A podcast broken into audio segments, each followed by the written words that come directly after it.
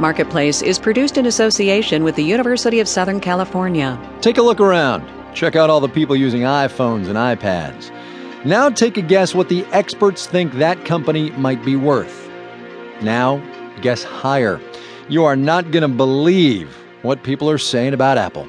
From American Public Media, this is Marketplace.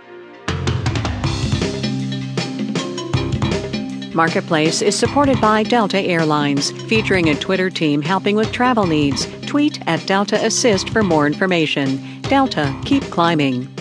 And by the Batten Institute at the University of Virginia's Darden School of Business, transforming society through entrepreneurship and innovation. BattenInstitute.org.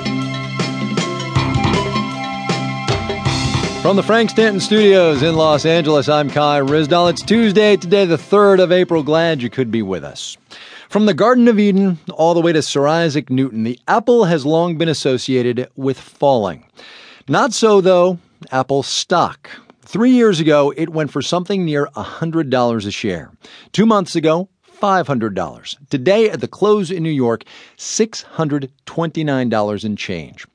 It's the kind of rise, honestly, that's fun to watch, but that tends to make actual Apple investors nervous.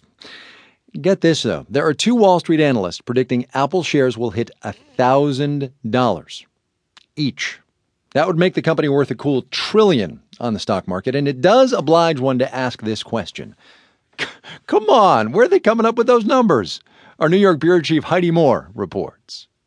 An iPhone is not just a phone. It's a music player, a book reader, a calendar, a notebook, a camera, a GPS device, a voice recorder, and a video game machine.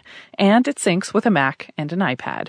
Oliver Pursche, a shareholder, says Apple has given birth to an entire ecosystem. They sold more iPads in 2011 than babies were born in the United States.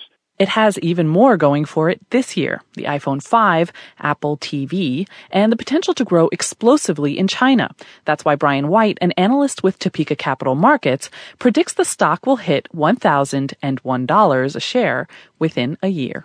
They're creating a digital grid.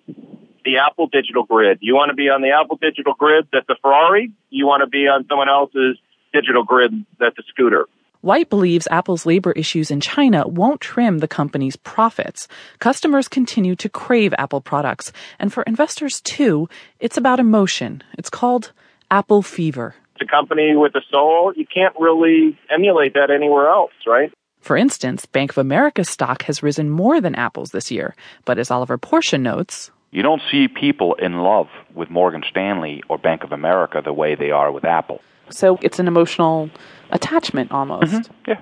Pursche's firm, Gary Goldberg Financial Services, bought Apple shares at around $100, but he calls $1,000 probably a little bit of wishful thinking. But he's not planning on selling.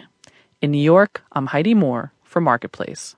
These are good days for American car makers. Detroit reported March sales today. Chrysler up 34%, GM jumped 12%.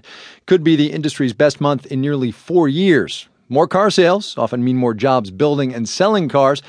Thing is, though, there's a bit of a problem with that equation right now. Marketplace's Adriene Hill explains. Sounds pretty good, right? We want more cars, so auto companies and suppliers create jobs and hire people to make all the widgets and gadgets cars require. But there's a wrinkle. The gap that had been an employer gap has now become an applicant gap. Christopher Webb is with the Engineering Society of Detroit, an organization that holds job fairs. This spring, he says, single companies came in with 600 or 1,000 openings, more than the total number of attendees. So why the shortage? Especially because it wasn't that long ago the industry laid thousands of people off. Here's David Cole. He's chairman emeritus for the Center for Automotive Research even for an assembly line job today, uh, it requires a two-year community college degree, whereas in the past, uh, that could have been a person as a high school dropout. Combine rapidly changing technology with workers who are pushed into early retirement, and you've got too few people who know how to do the jobs the industry is looking to fill. Neal De Koker is head of the original equipment.